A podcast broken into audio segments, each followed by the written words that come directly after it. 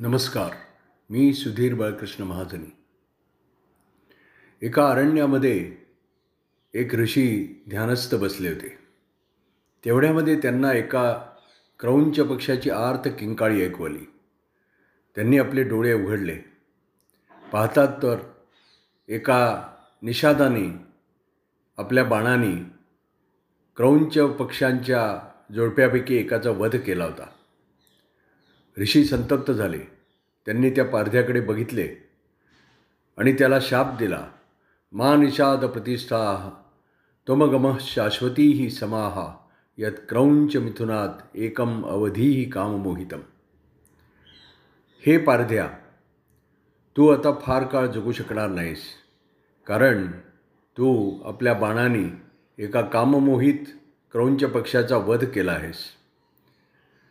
आपल्या शोकाचं रूपांतर श्लोकात झालं असं त्या ऋषींना जाणवलं.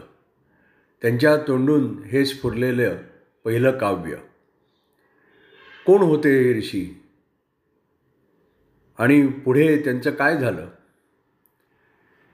एका जंगलामध्ये वाल्या कोळी नावाचा एक लुटारू राहत होता.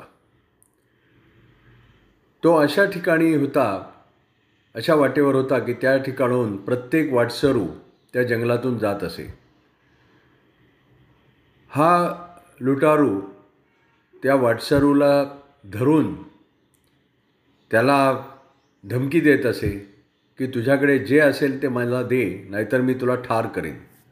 प्रसंगी जर त्या वाटसरूंनी विरोध केला तर तो त्याला ठार करायलाही कमी करत नसे. अशा प्रकारे त्याचं जीवन चाललं होतं. एक दिवस त्या ठिकाणी नारायण नारायण म्हणत देवर्षी नारद आले. ते आल्यानंतर त्यांनी त्या वाटसरूनी त्या वाल्या कोळीनी त्या वाटसरूलाच धरलं त्या नारा त्या नारद ऋषींनाच धरलं. ए गोसावड्या तुझ्याकडे जे आहे ते मला दे नाहीतर तुझी काही धडगत नाही बघ. नारद मुनी हसले. आणि ते त्याला म्हणाले की अरे माझ्याकडे ही माझी वीणा आणि माझ्या गळ्यातल्या या रुद्राक्षाच्या माळा याच्याखेरीज माझ्याकडे काहीही नाही. तुला माझ्याकडून काय मिळणार आहे? पण मला हे सांग तू हे सगळं कशासाठी करतो आहेस कोणासाठी करतो आहेस हे पाप? त्या वाल्याकोळी म्हणाला मी हे माझ्या स्वतःसाठी नाही करत आहे. माझे घरामध्ये माझे माझी पत्नी आहे माझी मुलं आहेत त्यांच्यासाठी मी हे सर्व करतो आहे तेव्हा नारद मुनी म्हणाले अरे पण तुझ्या या पापामध्ये ते सहभागी होतील का? तू केवढं मोठं पाप केलं आहेस आजपर्यंत.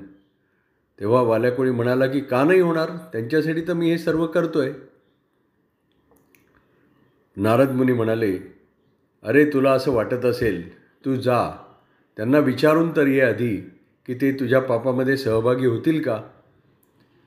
वाल्याकोळी म्हणाला की ठीक आहे.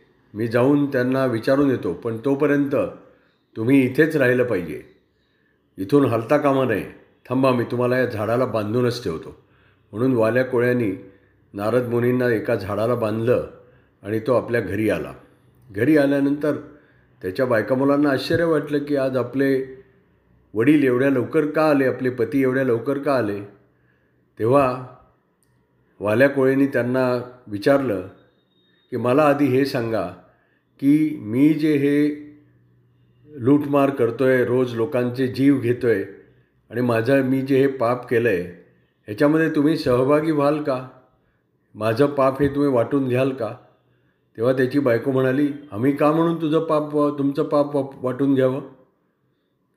आम्ही तुमच्या तुम्ही आमचं संगोपन करणं हे तुमचं कर्तव्य आहे. ते तुम्ही करत राहा. आम्ही काही तुमच्या पापामध्ये सहभागी होणार नाही.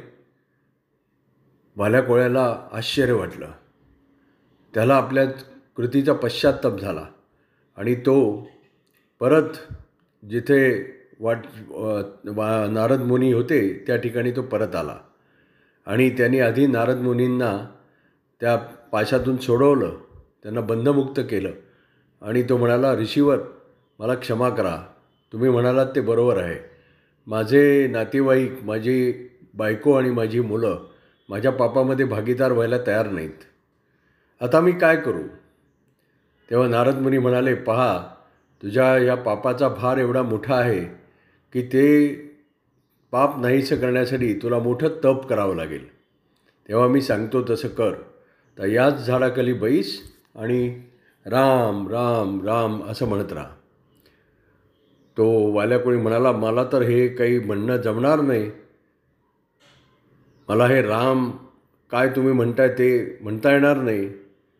तर नारद मुनी म्हणाले पहा तू तुला राम म्हणता येत नसेल ना तर तू मरा मरा मरा असं म्हणत राहा. ते मरा मरा म्हणलास तरी ते राम राम होईल. म्हणून मग अखेर वाल्या कोळ्यांनी तो राम नावाचा जप तिथे सुरू केला.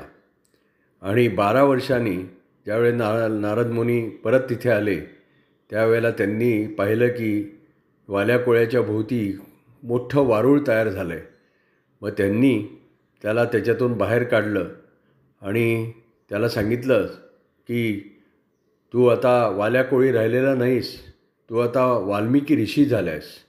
जा तुझं कार्य तुझी वाट पाहत आहे आणि नारायण नारायण म्हणत ते नारद मुनी तिथून अंतर्धान पावले. ह्याच्या पुढची गोष्ट आपण नंतर सांगू. धन्यवाद. नमस्कार.